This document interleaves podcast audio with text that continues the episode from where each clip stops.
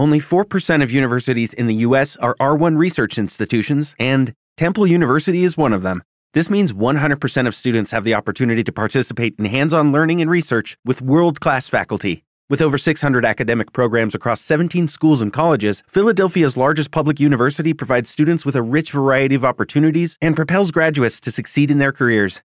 Temple University. Schedule a campus tour today at admissions.temple.edu/visit.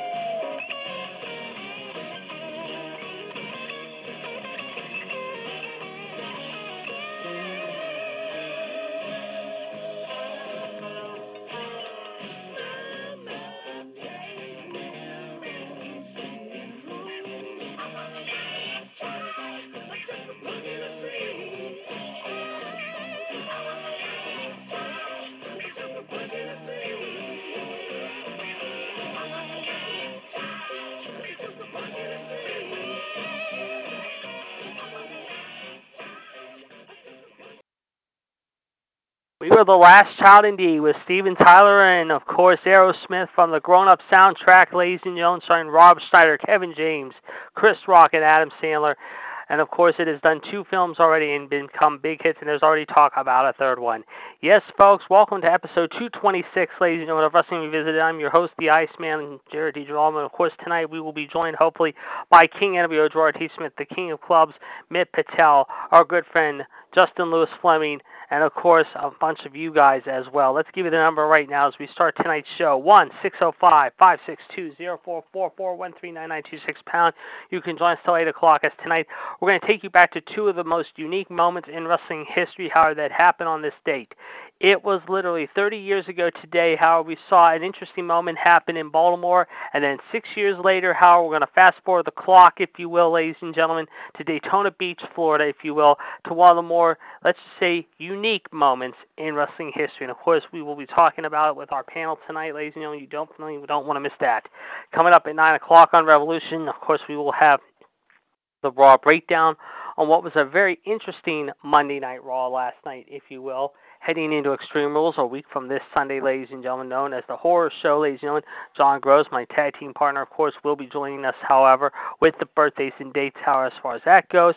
And, of course, King NWO, Gerard T. Smith, and I will have your news headlines for you as well. Today, of course, we'd like to wish a happy birthday, of course, to hockey superstar great Joe Sakic, who today turns 51 years old. Also, happy birthday to figure skating great Michelle Kwan, who turns 40 years old today.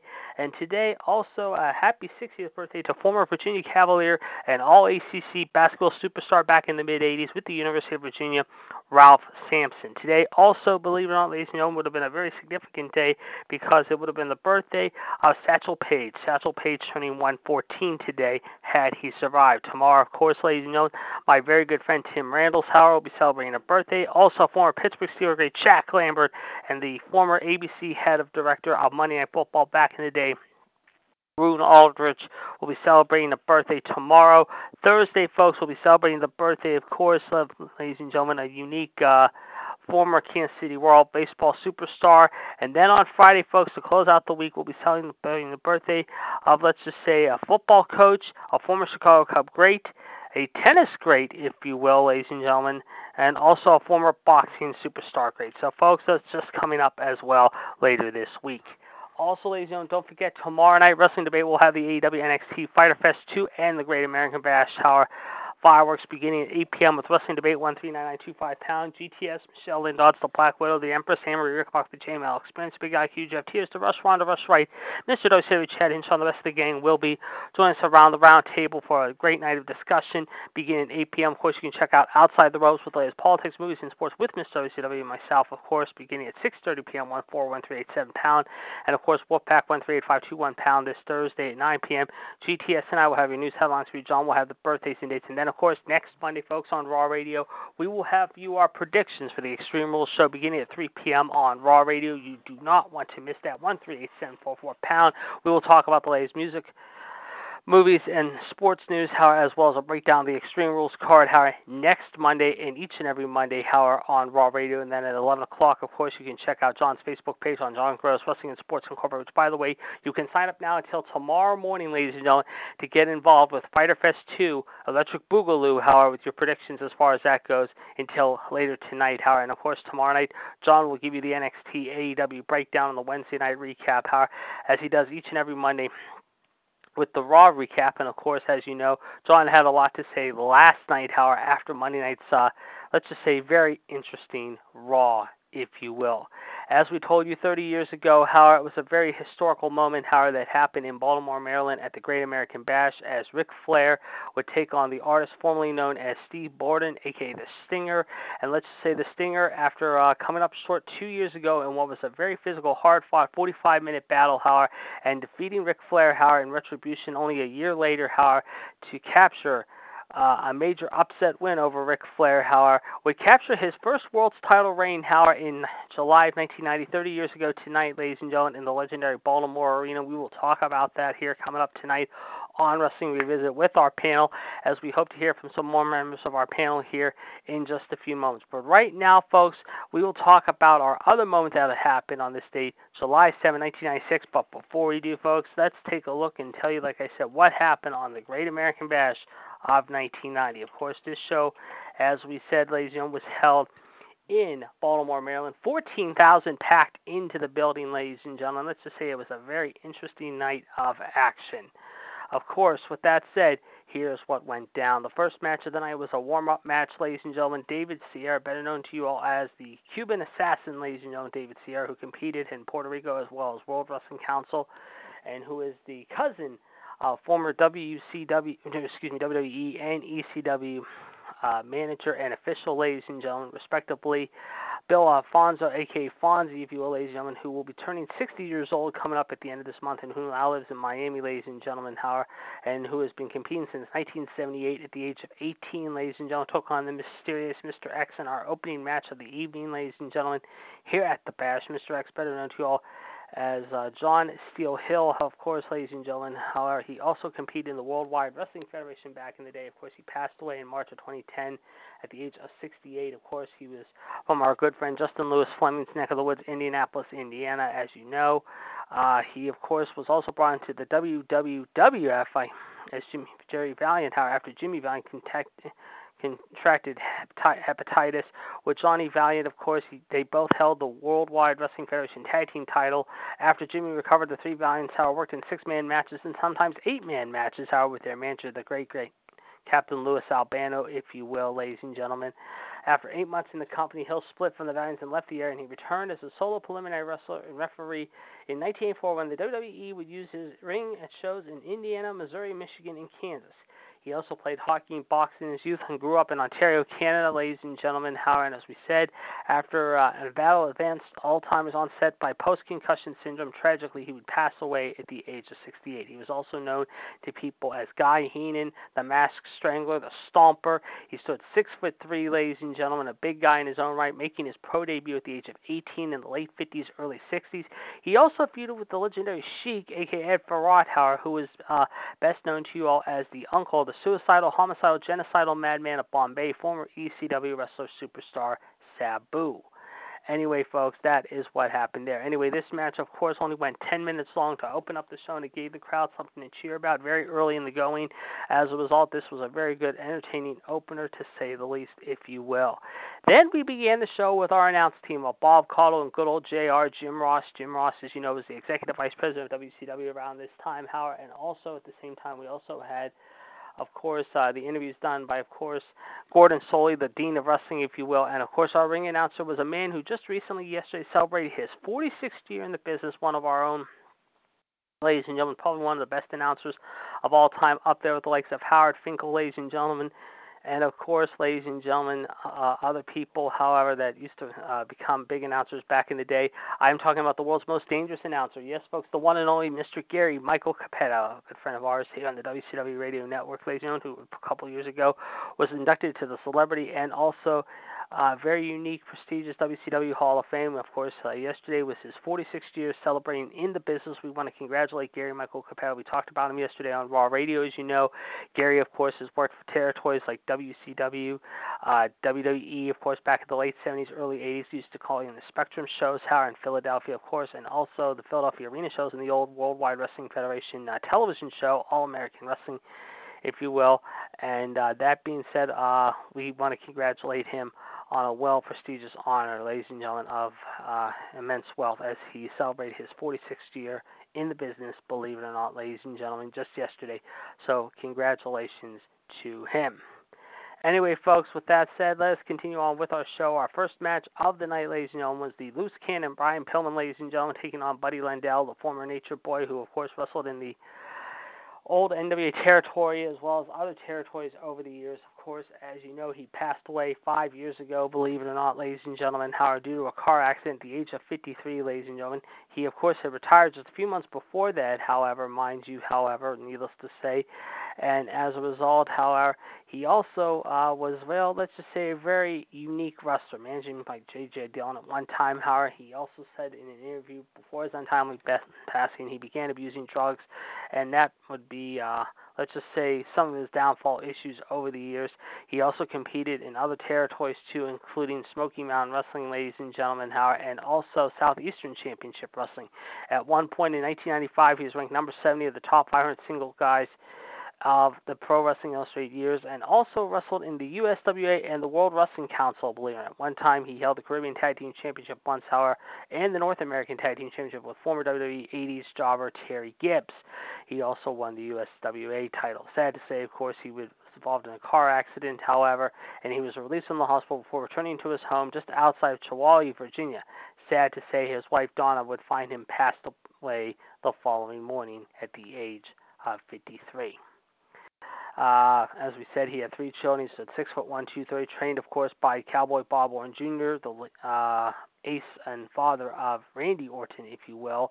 Also trained by, believe it or not, the former father of the Iceman, aka the Man of Thousand Holds, the shooter Dean Malenko, the professor Boris Malenko, ladies and gentlemen, well. Also, at the same time, he wrestled in Continental Wrestling Association, ladies and gentlemen, and also ECCW, Extreme Coastal Championship Wrestling, believe it or not, and the IWA Mid South Territory. Anyway, this match did not go very long. As a result, it went about nine and a quarter minutes. In the end, Brian Pillman picks up the win, however, by defeating Buddy Landel. Pillman, of course, would uh, go on to feud later on down the road with guys like Jushin Thunder Liger, Ricky Steamboat, of course, and also team up and feud with his Hollywood Tag Team uh, Blondes partner, if you will, Stunning Steve Austin, later on Stone Cold Steve Austin, if you will, throughout the decade, if you will. But nevertheless, this was a good way to kick off the show. Up next, however, another unique wrestler from Syracuse University, ladies and gentlemen, IRS, Mike Rotundo, ladies and gentlemen, who of course competed in the very first WrestleMania, ladies and gentlemen, took on the Iron Sheik.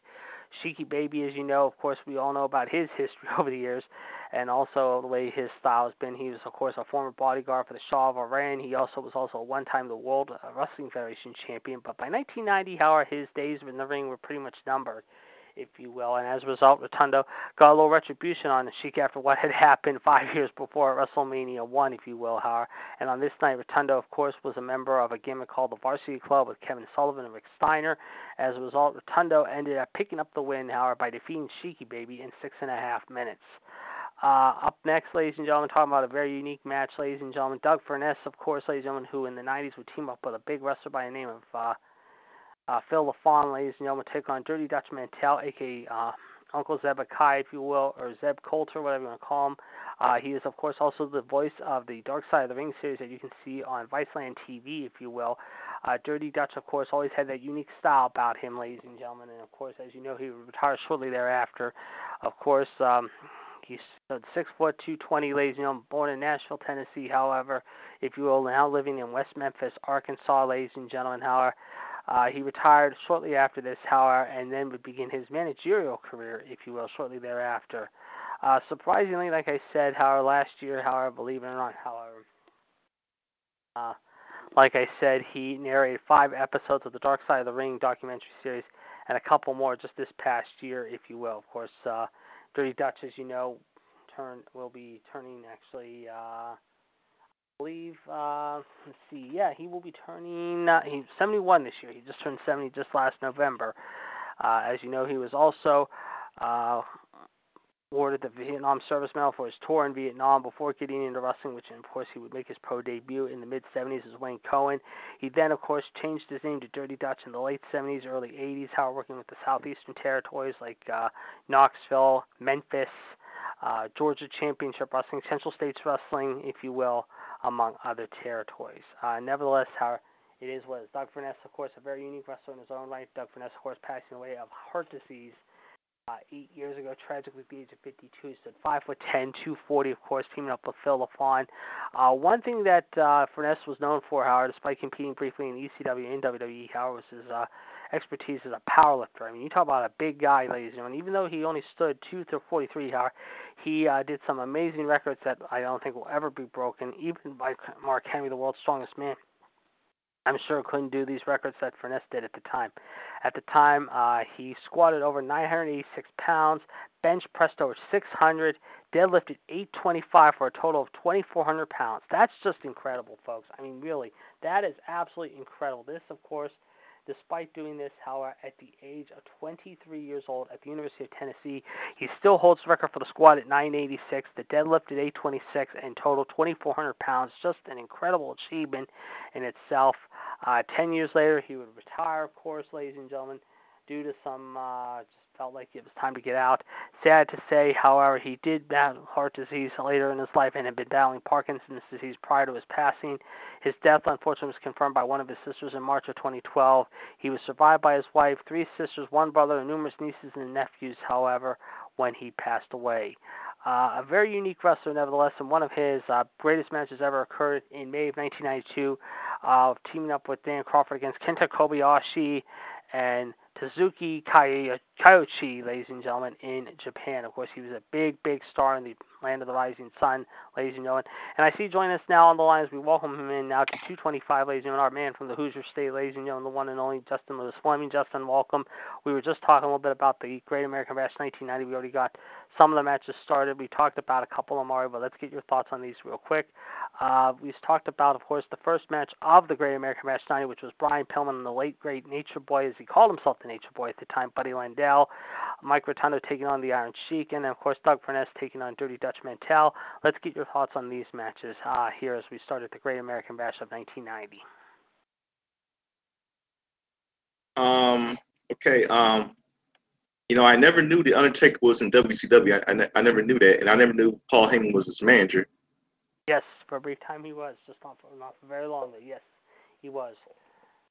And we'll be talking about that actually here on this uh, particular show. Uh, but uh, our first match was Brian Pillman taking on uh, Buddy Landel. Your thoughts about Brian Pillman winning here the opening match of the Great American Bash of 1990? It's pretty good. So it was, it was, it was a good match. Yes. Uh, up next, of course, another interesting moment. Mike Rotundo, uh, better known to you all as Irwin R. Schyster, and a later uh, team of the uh, team with Ted DiBiase taking on a guy who, uh, let's just say, cost him the WWF Tag Team titles. However, back at the first WrestleMania, the man known as Sheiky Baby, the Iron Sheik, however, the very unique, uh, controversial Iron Sheik. Uh, Rotundo got a little retribution here on Sheik here. Your thoughts about this one? Yeah, it, yeah, that, that's that's karma. That's karma for him. Yes, oh yes, I would agree. I would definitely agree. Yeah, because remember, yeah, in, in 1983, um, I look, I remember because I um I looked up some wrestling history in 1983, December 1983.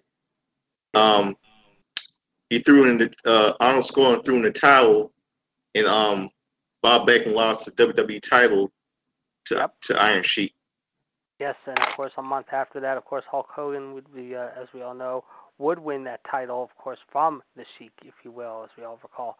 Up next, another interesting moment. Uh, Dirty Dutch Mantell, uh, Zeb Colter, if you will, taking on Doug Furnas. Doug Furnas, a, a very unique wrestler. I just mentioned. Uh, you're talking about a guy who was uh, not that big. I mean, he was only five foot ten, two forty, but this is a guy who set the record, however, for collegiate records in uh, the squat, lifting over 882 pounds. However, mind you, however, deadlift almost 700 and uh, yeah, deadlift 825. However, mind you, however, the squat 985 pounds, bench press 600, total 2,400 pounds. That is just absolutely amazing for a guy, however, who uh, is still considered by many to be one of the strongest men. Even though he wasn't a big guy, however, he showed plenty of heart here by uh, becoming the all-time uh, powerlift champion of Tennessee. Your thoughts about Doug Furnas beating uh, Dutch Mantell, a.k.a. Zeb Colter here?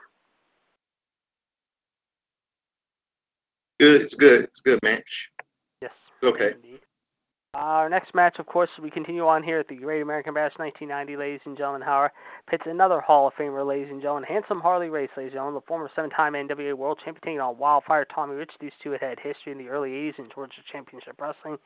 Race, of course, will later go on to manage a guy, as we all know, as the man known as Big Van Vader, if you will, and also Lex Luger. Rich was kind of slowing down his career around this time. Rich, of course, a big superstar in Memphis, Howard, and other places, including for a brief time, had a small run in ECW.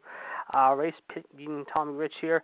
Uh, your thoughts about this one involving uh, Harley Race and Tommy Rich?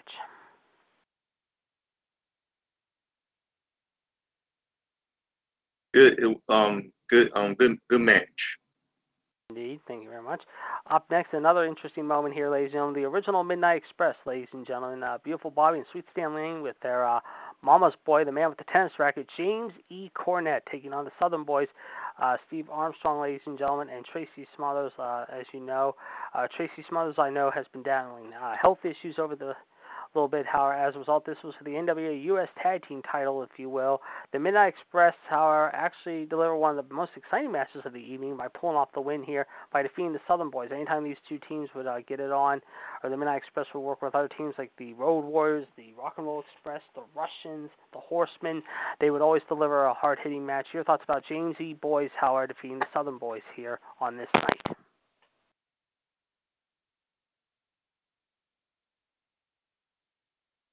Um, uh, um, I think uh, you mean mean the um, um, you mean Jim Cornette's team, um, um, tag yes, team? Yes, James C. Cornette's team, not Paul Heyman's team. Yes, correct. hmm The other Midnight Express, which was Randy Rose and his partner. That would come, of course, that happened the year before. Yes, but this one was beautiful Bobby and Sweet Stan Lane, unlike Randy Rose and uh, Loverboy Dennis. I think um, Midnight Express should should on the original Midnight Midnight Express should have lost. hmm Well, a lot of people thought that too. Of course, as you know, uh, the Midnight Express had had that one uh, one of their greatest, two of their greatest moments. I think uh, going back and watching their matches. Uh, you have to go back to Starcade '86, the night of the Skywalkers match, of course, when the Road Warriors knocked Cornette off the uh, scaffold and Cornette twisted and broke his ankle he fell 25 feet straight down from the Atlanta Omni uh, sky. And then the next year, of course, Big Bubba, aka Big Boss Man, if you will, ladies and gentlemen, got whacked with a tennis racket by Robert Gibson, Ricky Morton. And of course, we always knew that the Express Tower, both Rock and Roll and Midnight Hour, would have some great battles on Mid South. Of course, uh, they had a brief uh, couple matches in WWE, but they also focused their energy on a lot in WCW and in the NWA territory at the same time. Speaking of big men, however, let's talk about this next one. This was a quick match, if you will, the monster known as Vader taking on another unique wrestler who was in a tag team at one time in the early 80s with a Can Am connection, the Z Man, Tom Zenk. Vader picks up a win here and makes sure. The Z Man. Yes, the Z Man who teamed up with uh, uh, Brian Pillman. Also, he uh, worked with guys like Arn Anderson Company and Rick Martel. Of course, he worked with in the WWE for a brief time. Uh, your thoughts about the man known as Vader defeating the Z Man and leaving a mark on him here on the Great American Bash of '90? Pretty good match, and God and may may God rest their souls to Tom Zenk and, and Vader. Indeed, no question about it. And we've said many times over that I think Vader deserves a spot in the Hall of Fame. You talk about one of the best big men in the sport, folks. I mean, I watched something about him today. Uh, this is a guy who, uh, of course, played football at the University of Colorado, and was drafted by the LA Rams.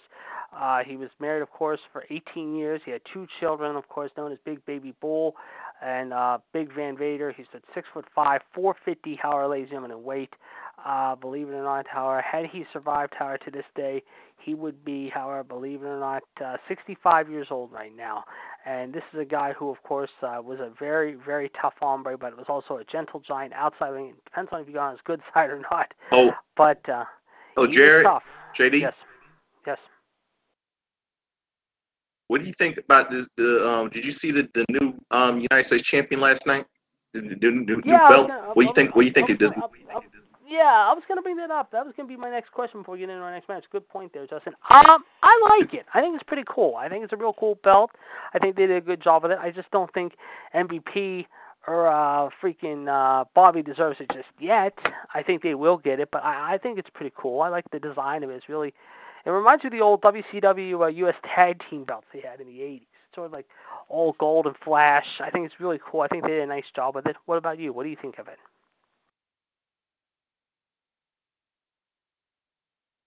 Um, I think uh um look um it's um all right someone on I'm in a wrestling group called I'm in another wrestling group and it said and someone made comment said why is the eagle wearing sunglasses or is that an owl? Huh. Interesting. Interesting. Well, like It's- I said, it look- I, I think good. Um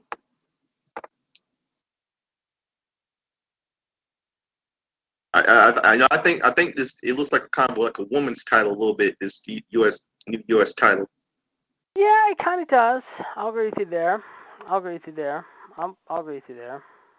I'll agree with you there. Yeah, it's it's it's interesting, but like I said, we'll see what happens. I mean, we'll obviously see who's going to come out of that. Uh, like I said, with the first ever uh, chance of holding that New Year's belt. We know Apollo has it right now, but we know that MVP or uh, possibly Bobby Lashley have challenged uh, Apollo for that belt coming up at Extreme Rules Hour, the horror show, and we'll see what happens a week from Sunday. But uh, very good point indeed.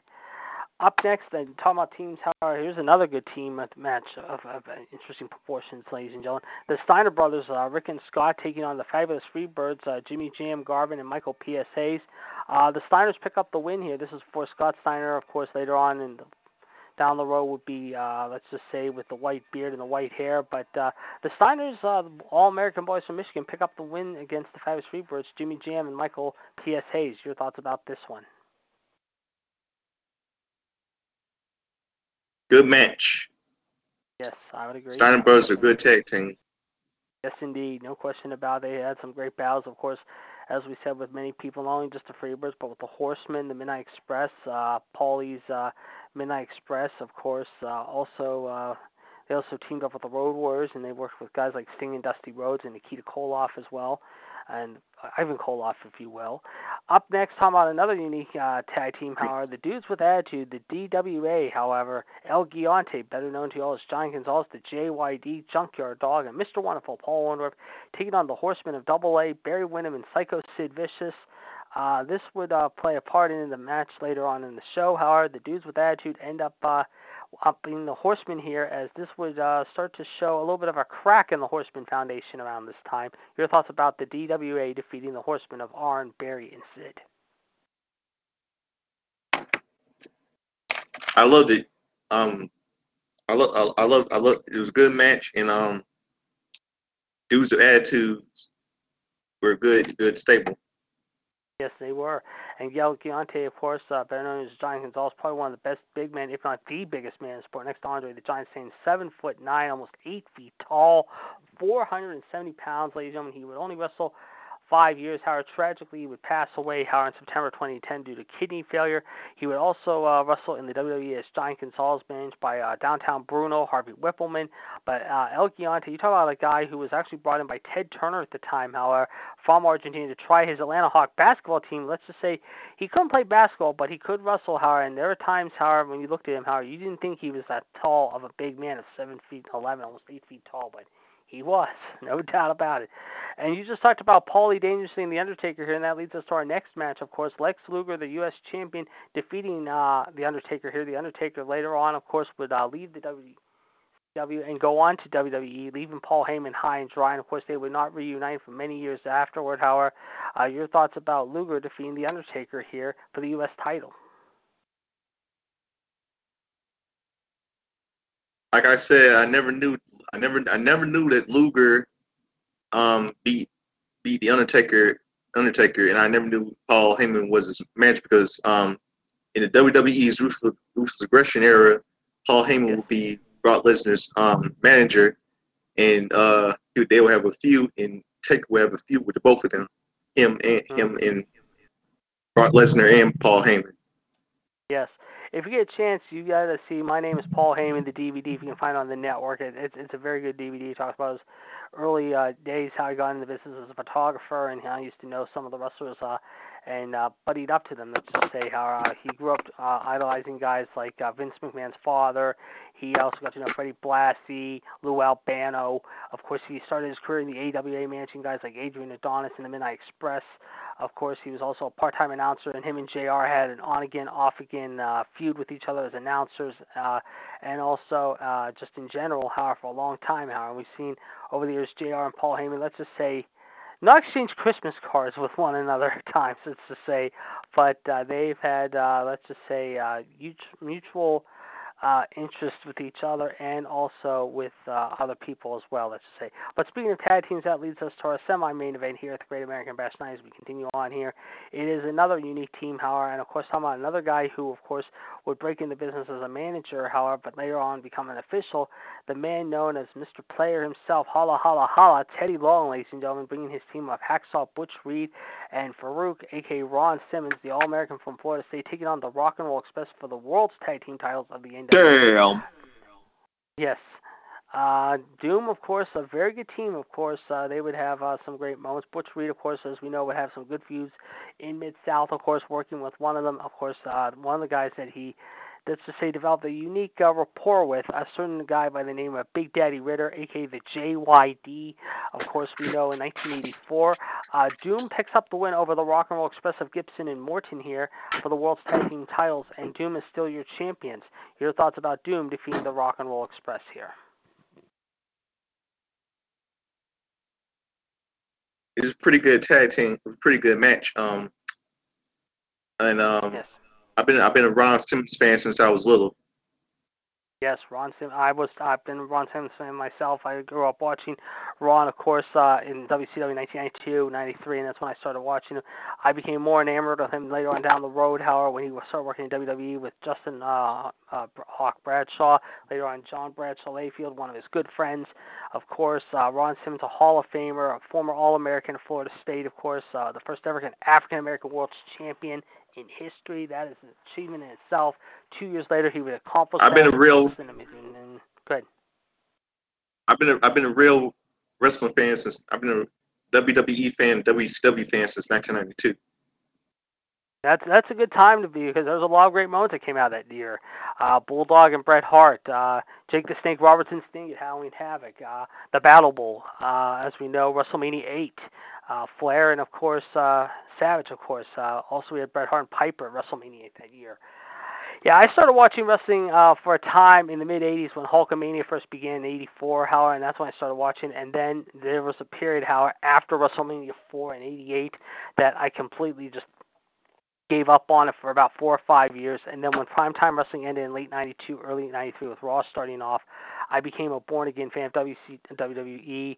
Uh, about a year later, when Hogan jumped ship to WCW, that's when I really my interest went up a little bit more. And then finally, by like 95, 96, with ECW starting off with guys like uh, Taz, Malenko, Benoit, Sabu, RVD, all those guys. I mean, I really just went crazy. And now uh, I like all those federations, even the I old federations like Smoky Mountain Wrestling, AWA, New Japan, All Japan, Florida, Georgia, you name it. I've watched them all uh, on YouTube, and I've read all the results over the years. But go ahead, you were saying something, please. Reason why Hogan left WWE in 1993 and went to WCW in 1994 because Vince McMahon, the piece of garbage, Vince, he test, Hogan testified against the piece of garbage Vince McMahon for steroid abuse. Yep, the steroid trial. Yep. I remember that. I remember that quite well. I thought Vince was going to jail, and I remember a couple of years ago, I think it was Sean Oliver did an interview with uh, Bret Hart about that, and Bret thought at one point that Vince was really going to go to jail because of that, because of Hogan testifying against him. And he said if Hogan went to jail, Jeff Jarrett's father, Jerry Jarrett, who was running uh, Memphis and USWA at the time, which just had bought out World Class by the Von Erichs, I remember, and I remember watching World Class. I remember when I was a kid too uh, on the weekends, especially late at night. If they were going up against Saturday night's main event, I would always flip it back and forth between 11:30, 12 o'clock at night, Saturday night. Uh, but anyway, yeah, Jerry Jarrett was going to take over Vince's company, and there was some serious talk about Jeff Jarrett coming in early on at that time. But yeah, I remember uh, when Vince was uh, being pressured by the government and uh, trying to omit everything, however, and saying, "Did you guys give your guys words like Superstar Graham, Hulk Hogan, others, however?" And I remember there was a very ill will towards Vince and uh, like I said, Hogan for a long time after Hogan went against him, and then of course uh, Hogan, of course, later on would end up uh, going back to the company for a while, dropped the title to Yokozuna again. However, mind you, however, that he won back uh, from Yokozuna after Bret Hart had dropped the title, however, to Yoko. Yoko had only had for a brief cup of coffee at WrestleMania, and then Hogan had won it back again. But uh, in 1994, Hogan then said, "You know what? I'm packing my stuff up again. I'm going to WWE. I'm going to spend time with my wife at the time, my ex-wife now, Linda, and my children, Brooke and Linda." Or Linda and Nick, and I'm going to head down south to WCW. And sure enough, Ric Flair uh, started talking along with Bischoff, and one thing led to another, and Hogan showed up shortly thereafter in the summer of '94, and as they say, the rest is history. We'll talk about Hogan here in just a little bit, by the way. But speaking of Ric Flair, that leads us to our main event here at the Bash 1990. How Sting versus Ric Flair. Ric Flair, of course, uh, would be gone less than a year later after this because of the whole Jim Herd debacle. And I can remember Jim Herd. I'm sure you've heard the story about Jim Herd. Jim Herd was not one of the nicest promoters in the world. He had like a little Napoleon complex. He owned a pizza joint in St. Louis, the Pizza Hut chain.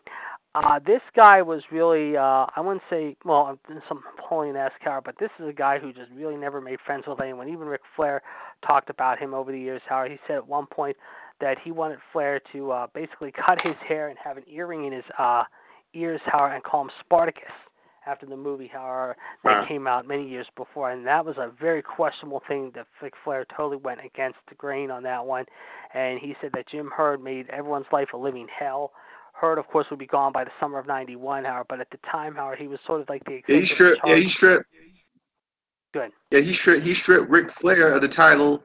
He stripped. Yeah. Um, he stripped Ric Flair of the world heavyweight title. That's how. That's how he yeah, went. A year how later, Ric Flair right. went to the WWE. Right. That was a year later, right after this. That's correct. Yes, that's right. Yes. And uh, Flair just Flair was sick of it. I mean, Flair was not the only one who was sick of the bullshit and the politics. Even then, how I mean, Jimmy Crockett had sold the company to Turner a few years before. Uh, Turner thought, however, bringing in Jim Herd would be a good thing. Crockett couldn't stand Herd. Most of the town could. Sting, I know, for years said how that Herd was a very difficult person work. Flair said the same. Uh, I think Jim Cornette even couldn't stand him at times too. There were a lot of people couldn't stand him. But on this night, Sting, uh, after winning what happened at uh, the '89 Starcade, however, uh, the Iron Man tournament, of course, and then of course what had happened earlier in the year with his ankle being shattered. However, mind you, however, uh, mind you, and sitting out for about three or four months, and then returning here. However, after the Four Horsemen had ganged up on him at the Clash, however, in February of that year, Sting finally got a little retribution yet again on Flair. Uh, this time, however, he made two for two after what had happened, however, in the first meeting, however, that had happened in March of '88, the 45-minute Iron Man match at the very first Clash, which I still think is one of the best uh, Iron Man matches up there, along with Bret Hart and Shawn Michaels from Mania 12. But on this night, Sting finally cracked through the ceiling, no pun intended, and shattered the glass, however, and becoming the new NWA World Champion and holding his first title here by defeating Ric Flair on this night. And Flair said later on how it was always uh, chemistry between him and Flair, and it seemed like Flair always had chemistry with a bunch of people, whether it be Sting and him, Dusty Rhodes and him, Hogan and him. Uh, your thoughts about Sting and Flair here to close out the Bash 90 with Sting becoming the new NWA World Champion? That, that's that's a really good match. Really good match. It was going to be it's one of the greatest matches in the history of professional wrestling. And, that, and Sting, Sting, and um, Sting has first world title, and he's a and he's one of the all time greats. And so is Ric Flair. Oh, no question, no question. I agree with you. No question about it. And of course, as you know, these two, of course, wrestled on the last Nitro together in 2001. But uh, like I said, anytime they fought against each other or were teammates with each other, how they could always, uh, let's just say, have a rapport with one another. Like I said, some of the best moments happened here from 88 through 90 into 91 and continuing on throughout the 90s. However, like I said, whether it was Flair with the Horsemen or whether he was on his own in a singles career, but nevertheless, very unique moment there. All right, now we're going to turn the clock back ahead. How as we fast forward ahead, let's just say I almost said turn it back. I meant to say fast forward ahead to six years later to another great moment that happened on this date. Ladies and gentlemen, it was 24 years ago tonight, ladies and gentlemen, that we saw the infamous Shock of Shockers, ladies and gentlemen. And we talked about it here the last couple of years on this particular date hour, and we're going to talk about it here tonight. It is the Bash at the Beach 96 hour, live from Daytona. Hour 8,300 are packed into the building. This side, the uh, sideline for this uh, particular show is there is this is no day at the beach. Catch the big one. Well, we caught a big one, all right, and we'll talk more about that as we break down the show right now. And here we go with the breakdown. We'll start from the opening matchup, which of course we had five. Uh, actually four warm up matches and one entertaining non warm up match. However, before we get into the main show, with that said, here's what we got: Jim Powers, of course, taking on Hugh Morris, Bill DeMott, of course, uh, in short order. Justin, your thoughts about this one? Repeat again. Jim Powers uh, taking on Hugh Morris, Bill DeMott. Uh, uh, these are on a member of the Jimmy Hart stable, if you will. Jim Powers picking up the win over Hugh Morris. Your oh. thoughts? The match. I agree. Up next, the Steiner Brothers back in action yet again, taking on another very unique special tag team, Harlem Heat. However, they would defeat Harlem Heat by DQ. However, despite the fact that Harlem Heat was uh, the champs, they would lose the belts. I believe the next night, if I remember correctly, on Nitro to the Steiners in a rematch. But the Steiners would uh, get that opportunity to face Harlem Heat again the next night on Nitro. Your thoughts about the Steiners winning here and getting a chance, however, the following night against the Heat one more time? This time for the tag team titles.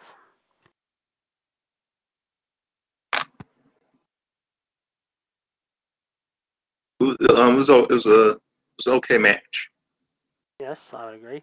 Up next, hardcore uh, uh, work Bobby Walker ladies and gentlemen, will take on a youngster by the name of Billy Kidman. Billy Kidman at the time, believe it or not, was only 22 years old. Not many people knew about him, but they would later on know about him. Of course, in the late 90s, early 2000s, and now he is a member of the WWE, uh, let's just say, production team, and also was a trainer at one time, ladies and gentlemen, with the NXT brand. Your thoughts about Walker defeating Kidman?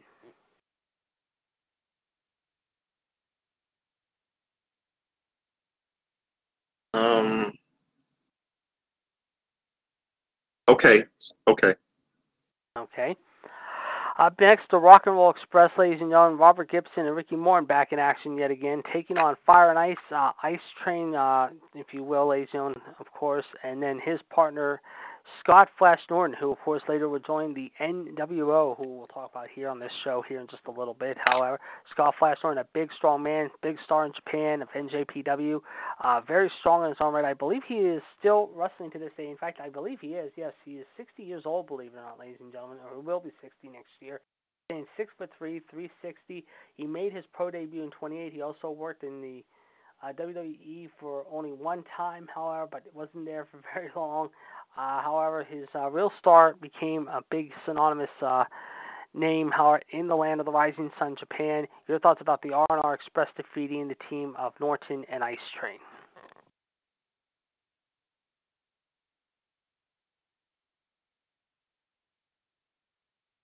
Um, good. It was a, a good match. Pretty good. It's a um, good tag team match. All right. Thank you very much. Up next, of course, the final match of the pre-show, however, was a young Eddie Guerrero taking on Lord William Steven Regal, and Eddie ended up picking up the win. Your thoughts about this one?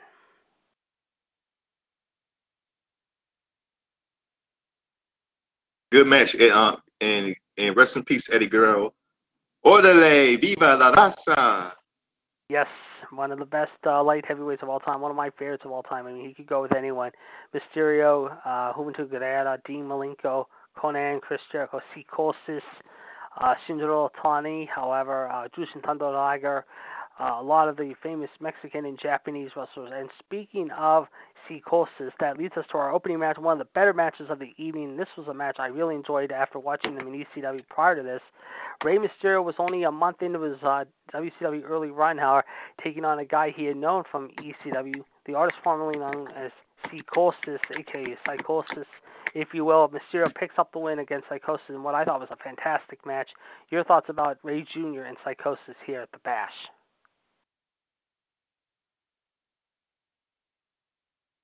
Good match. Yes. Have you ever seen their uh, match in ECW at all? The uh, the uh, Falls Count Anywhere match from '95.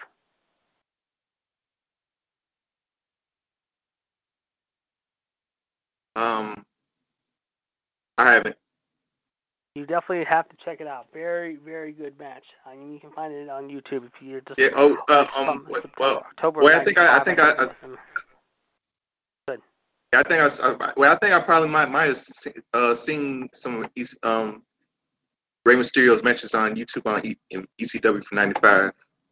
Yes, that's one of them, and I'll tell you, a fantastic match that is. Those those two guys. I mean, I've always been I've always been a Rey fan. I started watching Rey about a month prior to this when he first arrived in WCW, but I've gone back and watched some of his stuff from uh, Mexico and ECW, how especially his ECW stuff, his matches with guys like Psicosis and Juventud Guerrera and Konnan, and um, like I said, uh, Eddie, just fantastic, fantastic chemistry, no doubt about it. Just absolutely one of my all-time favorites. I love Rey Mysterio, always have been a Rey fan, and I will continue to be a Rey fan until he retires. Uh, talking about a unique match here, a Carson City Silver Dollar match, ladies and gentlemen, was sort of like a four corners match. The artist formerly known as Earthquake, John Tenta, ladies and gentlemen, taking on Big Bubba, aka the Big Boss Man, if you will, Jimmy Hart. Uh, John Tenta, sad to say, is no longer with us, sadly. Uh, he passed away, of course, in 2006 due to bladder cancer six foot seven, four sixty five, ladies and gentlemen. He was also a pretty big uh, name in the land of the rising sun as a sumo wrestler for a brief time, ladies and gentlemen. He was also known as the Avalanche, the Shark, Golga, if you will, and he had uh, some other unique names in the land of the rising sun, which are hard to pronounce in Japan. But nevertheless, uh, John Tenta picks up the win against uh, the Big Boss Man here in this one, in the Carson City Silver Dollar match. Your thoughts about this one?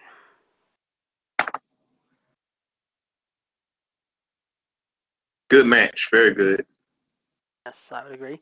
Up next, the artist formerly known as Mr. Self High Five, the master of the Diamond Cutter DDP, ladies and gentlemen, taking on Hacksaw Jim Duggan in a tape fist match. Hacksaw Jim Duggan, as you know, bang. one time, yes, bang, took on Hacksaw Jim Duggan. Uh, Hacksaw, the first winner of the Rumble of 1988. He also competed in Mid South with the Rat Pack of the late oh. great Matt Borne, ladies and gentlemen. Yes, and his 2x4 in tow. The Million Dollar Man, Ted DiBiase, of course, uh, a great stable in the mid 80s, however, in Mid South.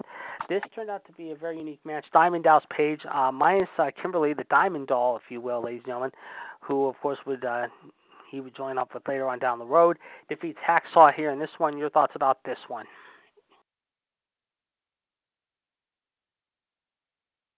Good, good match. DDP and, D- and Jim Duggan yeah. are good. Are, the are, are the one of the greatest WWE Hall of Famers. I would have to agree with you about DDP. DDP, of course, at one time a manager for a stable back in the late 80s known as Bad Company, ladies and gentlemen. Paul Diamond, if you will, ladies and gentlemen. And uh, he had the Diamond Dolls with him.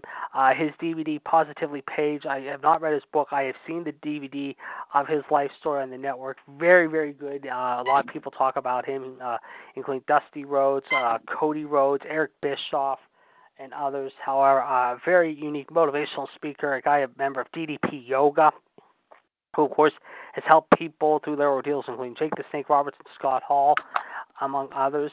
And Hacksaw Jim Duggan, of course, battling through health issues of his own over the years, of course, ladies and gentlemen, the last few years, if you will, ladies and gentlemen. I know recently, however, he, uh, let's just say, had uh, a little bit of a heart issue a few years ago, but still, folks, he uh, is a close friend of Willie Robertson, believe it or not, the Duck uh, Commanders uh, TV show Duck Dynasty. And like I said, this is a guy who has been around a long time, ladies and gentlemen. He, of course, has been wrestling since 1979 from Glens Falls, New York. He is 66 years old, ladies and gentlemen. A very special guy. I had a chance to meet him about several years ago in, uh, believe it or not, of all places, how New Orleans, how when he was uh, doing WrestleMania 30 uh, Access that weekend. I shook his hand. I told him I've been a fan of him since WWE. I've gone back to watch some of those old Mid South tapes, including with DiBiase and Matt Borne, the Maniac, aka the original Doink the Clown from. Uh, the late 80s, early 90s, if you will. But yeah, DiBiase and him and uh, Duggan had some pretty good battles and uh, feuds with uh, certain teams. And they also feuded with each other too back in the early mid 80s of the Mid South territory of Bill Watts' territory from like 82 through 84 into 85 and beyond. Some great moments there. Talk about tag teams that uh, were always very unique. How this next match will give you a good one. How the Nasty Boys, Knobbs and Sags, taking on the Public Enemy. How, of course, the Public Enemy, better known in ECW. Uh, they hadn't done much in WCW, and I didn't think they didn't do, do bad here, but they could have done better. Your thoughts about the Nasty Boys defeating the Public Enemy?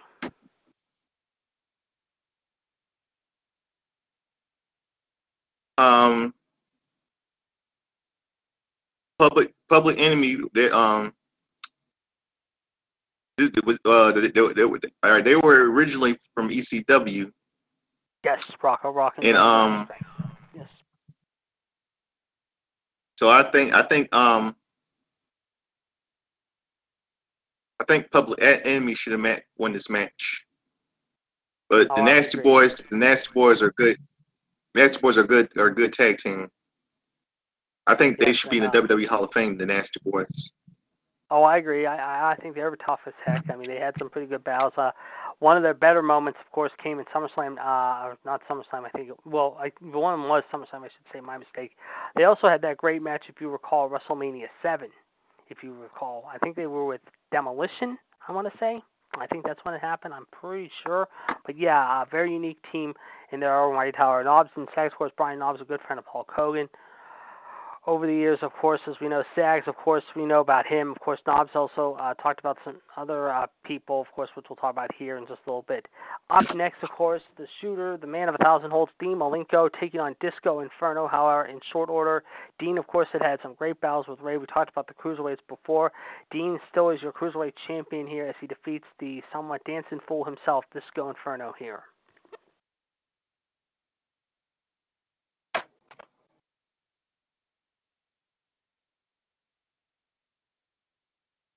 Oh, I, uh, uh, oh, I'm sorry. I, I, had to throw something in the trash. What do you say? That's fine. I was talking about Dean Malenko and Disco Inferno for the WCW Cruiserweight title. Your thoughts about this one? Good match. Yes. Dean Malenko's a good athlete. Yes, indeed. Yes, indeed. And we know he's now an agent with AEW, to work with WWE as a backstage personality as well. Up next, of course, Steve Mongo McMichael with his uh, ex-wife and Stone Cold's ex-wife, Queen Debra McMichael, who I never could stand, taking on young Joe Gomez. Steve Mongo McMichael was an okay announcer, but as a wrestler, he was all right, but he wasn't great. Your thoughts about Mongo defeating Joe Gomez? It's a pretty good match. Um, yeah, Steve. Uh, Steve. I remember Steve um, Mongo Michael was. Um, he was at. He was in the WWE. He was at um, WrestleMania. He was at WrestleMania 11. Yes. It, it, it was. It was. It was like a. It was like a. It was like a battle royal.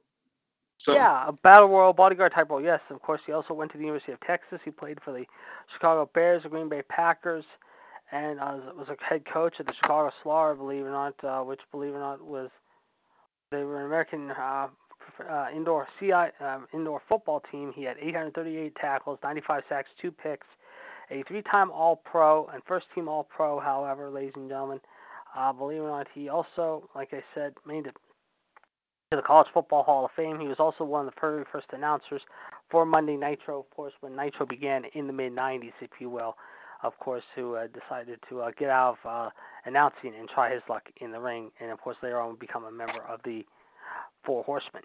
Speaking of the Four Horsemen, Ric Flair's back in the news yet again, ladies and gentlemen, as he takes on the K-Dog Konnan. We talked about this before. Konnan, of course, uh, putting his U.S. title on the line. Ric Flair had never won the U.S. title. Flair would win the U.S. title on this night. Your thoughts about Flair and K-Dog? It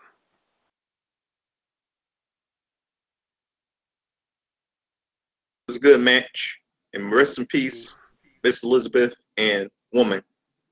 Yes, woman, woman, you're so fine, you blow my mind. Hey, woman, Nancy Sullivan Benoit, if you will, ladies and gentlemen, and of course the true first lady of wrestling, Elizabeth Howard, ladies and gentlemen, the former ex-wife of Randy Macho Man Savage, who I've said many times over the last couple of years should be in the Hall of Fame and deserves a spot in the Hall of Fame, and hopefully next year she'll be able to go in.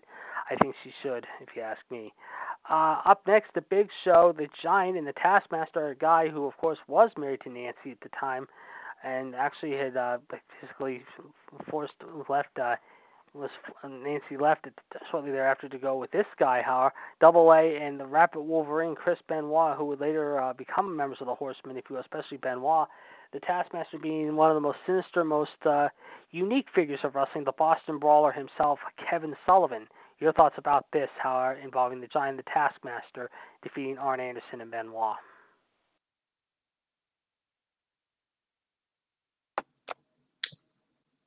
It was a good match. Indeed. You know, um, do you think? Hey, do you think? Do you think? Do you think Kevin Sullivan is the reason why Chris Benoit is dead? No. I just think it was. I think what Benoit did, and I've said this many times over. I think what Benoit did was unspeakable, unheard of, and just totally. Uh, I wouldn't say selfish, but absolutely uh, tragic, heartbreaking, very uh, just emotional and uh, very uh, really, really just heartbreaking to say the least. No, I, I don't think so. A lot of people say that uh, Sullivan had something to do with the whole thing involving Chris's uh, passing, along with his ex-wife and uh, Chris's uh, new son, Daniel Christopher. But if you read the book Ring of Hell by Matthew Randazzo, the fifth, by, which by the way, folks, is a very, very graphic book. I will say that first and foremost. I've talked about this book many times. It is one of the more graphic books you ever want to read. Uh, it is somewhat intense, let's just say. But uh, Kevin Sullivan, in my opinion, I don't think we'll ever see the Wrestling Hall of Fame in WWE, let alone any Wrestling Hall of Fame, because of his complex uh, sure, he was a tough fighter back in the day, no question about it. That's why they called him the Boston Bar. But when it came to management and as far as uh, being an agent and being just the office personality, like uh, Vince Russo, if you will, and other people like booker and matchmaker, he had some good things here and there that weren't bad. But there were other things he was kind of iffy about, if you ask me. And this is one of the things that uh, I will say how he was a little touchy about, especially when Chris uh, stole. Uh, Kevin's wife Nancy, if you will, from him, and she ended up marrying Chris, and of course, the rest, as they say, is history. Up next, it's time for the big hostile takeover match, ladies and gentlemen. Of course, uh, Sting, Luger, and Randy Savage taking on Kevin Nash and Scott Hall. They had arrived back in WCW, of course, prior to this on Memorial Day. They said they had three guys. It was two on three for a while until a third person showed up, and let's just say we found out who that third person was. And let's just say a lot of people were shocked to say the least. And right now, ladies and gentlemen, we're going to take you back now to the final moments of what was a very interesting match here at Bash at the Beach 96. Bear with us here. We're just getting this queued up here by the way, too. Okay, here we go. This is what happened.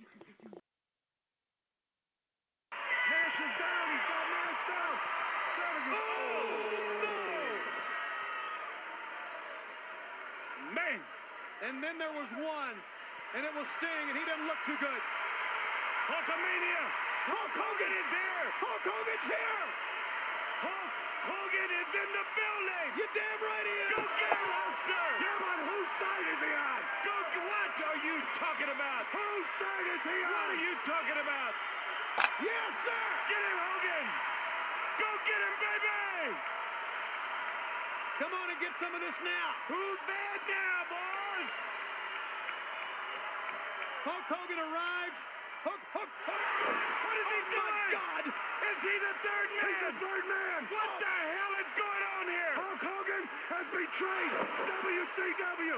He is the third man. Look in at this picture. Oh my God! What the hell is going on? Oh my God! Are you kidding me?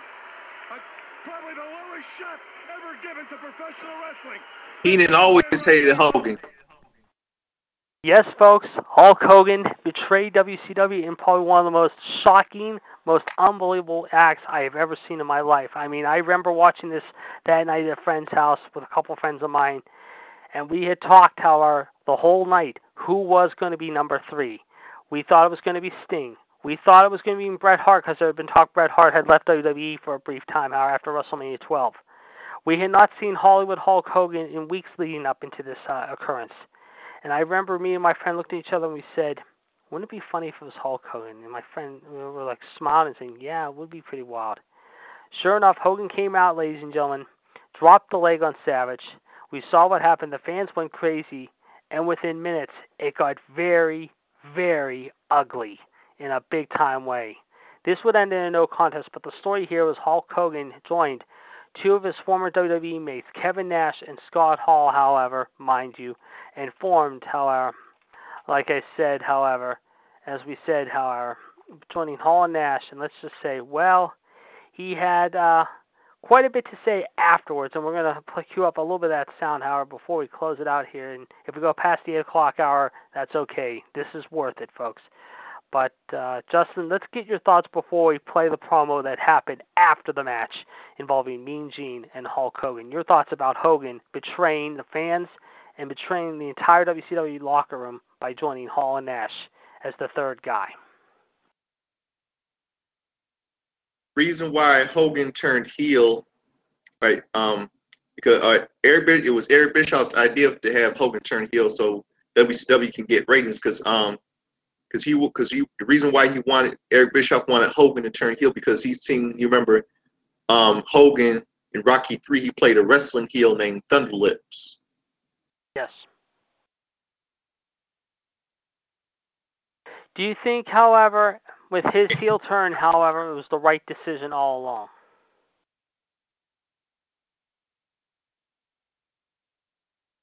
Um. Yeah, but yeah, because um, because WWE, because uh, WWE was um, it's kind of um, get because a lot of fans were were were stopped were was stopped were stopped were had to quit watching WWE, had to watch um yeah. WCW. Yes, and of course they started uh, they started becoming interested, especially earlier in that uh, in late May, if you recall, when Hall first arrived back in and told uh, Bischoff, Sting, and the entire WCW he had come back, and he was being a big surprise. They went the big surprise turned out to be Kevin Nash, and then of course we all know what would happen later on in that year. But uh, at that night, however, I think a lot of people, Tony. Uh, Dusty Rhodes, all of us uh, watching at home and in the building, they t- just stood there with our jaws open, like, what the hell are we seeing here? This is just shocking in itself.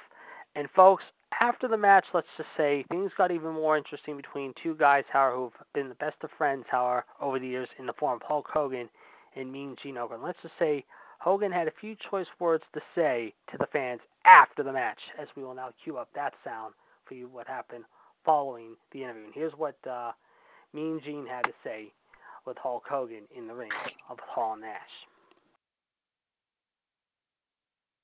Hulk Hogan, excuse me, excuse me. What in the world are you thinking? Gene, the first thing you need to do is to tell these people to shut up if you want to hear what I got to say.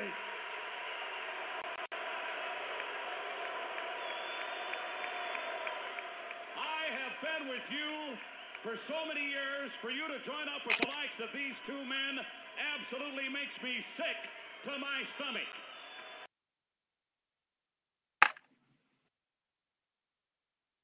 I think that these people here and a lot of other people around the world have had just about enough of this man, this man, and you want to put yourself in this group, you've got to be kidding me. Well, the first thing you gotta realize, brother, is this right here is the future of wrestling. You can call this the new world order of wrestling, brother. These two men right here came from a great big organization up north. And everybody was wondering who the third man was. Well, who knows more about that organization than me, brother? I've been there, I've done that. You have made the wrong decision, in my opinion. Well, let me tell you something. I made that organization a monster. I made people rich up there. I made the people that ran that organization rich up there, brother. And when it all came to pass, the name Hulk Hogan, the man Hulk Hogan, got bigger than the whole organization, brother. And then billionaire Ted, amigo, he wanted to talk turkey with Hulk Hogan. Oh, billionaire Ted promised me movies, brother. Billionaire Ted promised me millions of dollars. And billionaire Ted promised me world caliber matches. And as far as billionaire Ted goes, Eric Bischoff and the whole WCW goes, I'm bored, brother. That's why these two guys here, the so-called outsiders, these are the men I want as my friends. They're the new blood of professional wrestling, brother. And not only are we going to take over the whole wrestling business with Hulk Hogan and the new blood, the monsters with me, we will destroy everything in our path, Mean Gene. And let's just say they tried to do that, however, and for a while it was that way, however. But again, I will never forget that night as long as I live. It just seems like it didn't happen all that long You know, ago. you know, um, Good. Let's get your thoughts. not only um about, about um Hall, Kevin Nash and Scott Hall, not only was that their their their that, that was was that their debut to WCW WCW 1996. There was that was their return to WCW 1996 because when Kevin Nash and Scott Hall were in WCW, Kevin Nash was Vinny Vegas in Oz. Yep. And um Scott Hall was a Diamond Stud. That's right. Yep. Yes, they had, and then of course they went to WWE and then competed as Razor and Diesel, and of course they had the infamous Kliq farewell earlier in the year, and then of course uh, ten days after the incident in the Garden, as it became known as, however, Hall would show up, Nash would show up two weeks later. They would powerbomb Eric Bischoff later that uh, later that week, following uh, Nash's return to WCW, however, uh, minus the Vinny Vegas character and Diesel character, if you will. And then, of course, as we said, Hollywood Hulk Hogan was out of action for a little while doing this and that. However, but of course, as you said, however, the real thing came, however, the first week of July, however, when they showed up on Nitro just outside of D.C. And we thought Hulk Hogan was going to show up with him that night. That became a very ugly scene. The cops showed up at the Capitol Center, I remember, but it wasn't until that Sunday, however, in Daytona, as we all recall, however, that Hulk Hogan came out and let's just say lowered the boom and changed wrestling as we know it. So there you go. Uh, all in all, very interesting. I will say two of those greatest moments that will probably live in forever and will still live forever in wrestling history by far. Justin, thank you very much. Let's give you the number one more time as we wrap it up here at the 8 o'clock hour. One six zero five five six two zero four four four one three nine nine two six pound. This is episode two twenty six with Justin Lewis Fleming and myself. Of course, we were hoping to hear from the King of Club Smith Patel and also the Human Suplex Machine and the rest of the gang, but of course they could not join us tonight, probably due to a prior commitment. But we will be hearing from them here within the hour. on Revolution, including a recap of last night's Monday Night Raw. So you definitely want to stay tuned as far as that goes. Next week, folks, however, we're going to have another great moment in time, ladies and gentlemen. And next week, I think we're going to have a really good moment to talk about. However, we're going to stay on the 1996 counter campaign. Only this time, folks, we're going to take you back to the granddaddy of them all, ladies and gentlemen, Starcade 1996. However, and one of the matches that happened that year was involving Hulk Hogan and an old friend and rival of his. Let's just say, however, that uh, let's just say, however, had a little uh, payback on his mind against the Hulkster after the Hulkster had stolen his momentum at uh, WrestleMania 1. So, folks, that is going to be our moment next week. Starcade 1996, however, you definitely don't want to miss that at 7 p.m. Uh, before we go, Justin, do you have anything you want to close us out with this evening? Um, the um,